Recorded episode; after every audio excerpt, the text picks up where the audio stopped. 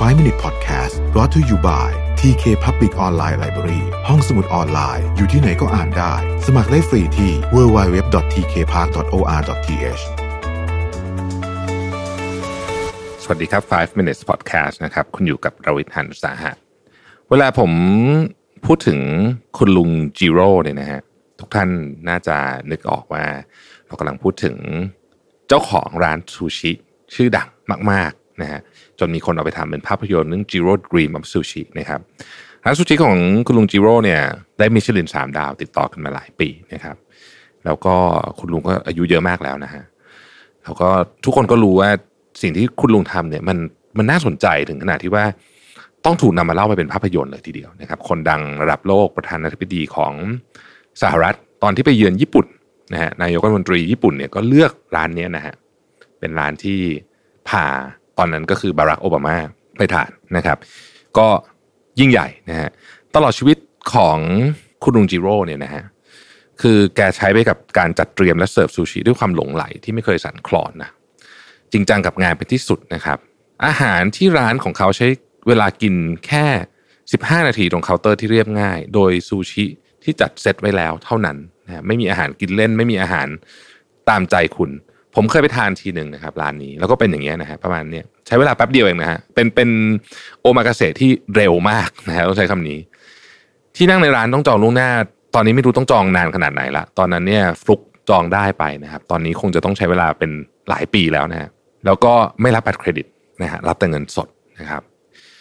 ในภาพยนตร์ Jiro Dream of Sushi เนี่ยนะครับบอกเล่าเรื่องราวเกี่ยวกับครอบครัวและร้านของคุณลุงจิโร่นะฮะ ลุงจิโร่ประกาศซ้ำแล้วซ้ำเล่าถึงความทุ่มเทที่เขาอุทิศให้กับงาน การให้ความสำคัญกับฝีมือ และเรื่องอื่นๆ เหล่านี้ดูน่ายกย่องมากทว่าน้ำเสียงตอนที่เขาพูดออกจะราบเรียบไปสักหน่อย แต่เราเห็นเขากระชุ่มกระชวยขึ้น จริง ๆ เมื่อเขาพูดถึงเรื่องที่เขาสนใจมาก เช่น ปลานะฮะตอนที่คุณลุงจิโร่พูดถึงปลาเนี่ยคุณลุงจะมีแววตาเป็นประกาย แล้วบอกว่าเวลาได้ทูน่าดีๆ ผมจะรู้สึกดีมาก พูดพร้อมรอยยิ้ม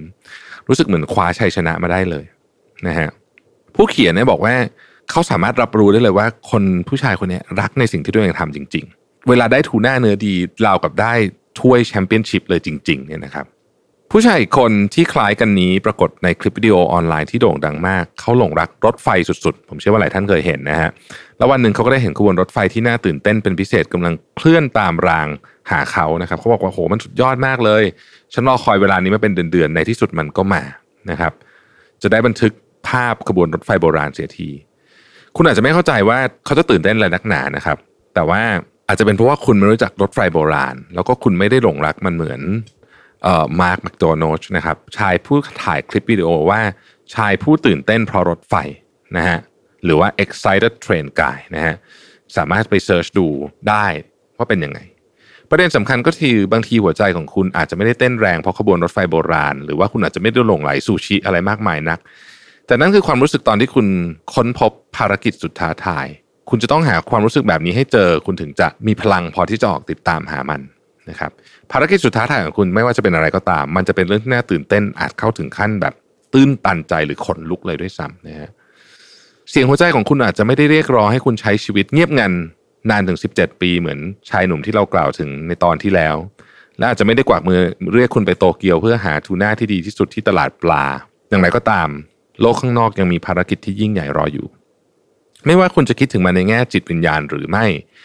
เสียงหัวใจที่เรียกร้องจะทำให้คุณท้าทายและตื่นเต้น นอกจากนั้นเสียงหัวใจเรียกร้องที่แท้จริงอาจต้องมีการเปลี่ยนแปลงด้วย ถ้าฝันของคุณคือการมีเวลาพักกลางวันนานขึ้นอีกชั่วโมง เพื่อที่จะได้ออกเดินเล่นในสวน นั่นคงเป็นแค่เรื่องที่อยากทำมากกว่าจะเป็นภารกิจ ความฝันที่แท้จริงต้องมีการลงทุน และบ่อยครั้งต้องมีการเสียสละ แต่ไม่ต้องกลัวครับ เวลาคุณตื่นเต้นกับอะไรสักอย่าง แม้มันจะอาจฟังดูไม่เป็นเหตุผลสำหรับคนอื่นเลยก็ตามเนี่ย การเดินทางเพื่อไล่ตามสิ่งนั้นจะมอบผลตอบแทนด้วยตัวมันเอง ตัวการเดินทางจะมอบผลตอบแทนด้วยตัวมันเอง หลายปีก่อนตอนที่อมีเลียเอียร์ฮาร์ตประสบความสำเร็จในการบินข้ามมหาสมุทรแอตแลนติก และท้าทายความเชื่อที่ว่าผู้หญิงจะทำอะไรแบบนี้ในโลกที่ผู้ชายเป็นใหญ่ได้ไหมเนี่ยเธอพูดไว้อย่างดีที่สุดว่า เมื่อไหร่ที่มีโอกาสได้ผจญภัยครั้งใหญ่อย่าปฏิเสธมัน หนังสือเล่มนี้เนี่ยซึ่งเราจะคุยกันไปเรื่อยๆเนี่ยนะครับ มันจะค่อยๆ ฟอร์มความคิด ผมเชื่อว่าคุณทำเสร็จแล้ว คุณอยากจะอาจจะอยากลงมือทำภารกิจอะไรบางอย่างที่คุณอาจจะไม่ไม่เคยว่าไม่เคยคิดว่าจะทำได้ หรือว่าไม่เคยคิดว่าจะมีเวลาทำหรือข้ออ้างต่างๆ ที่เราให้กับตัวเองบางทีข้ออ้างเหล่านั้นอาจจะหมดไป หลังจากค่อยๆคลี่ความฝันของตัวเองออกมาดูนะครับ เพราะฉะนั้นเราจะอยู่กับ the happiness of pursuit กันไปทั้งเดือนนี้ แล้วก็ เชื่อว่าตอนจบพอดแคสต์ซีรีส์นี้เนี่ยเราอาจจะได้อะไรบางอย่าง ที่ทำให้เรากล้ามากขึ้น ในการออกไปทำภารกิจใหม่ให้กับชีวิต ขอบคุณที่ติดตาม 5 minutes นะครับ สวัสดีครับ 5 Minute Podcast Presented by TK Park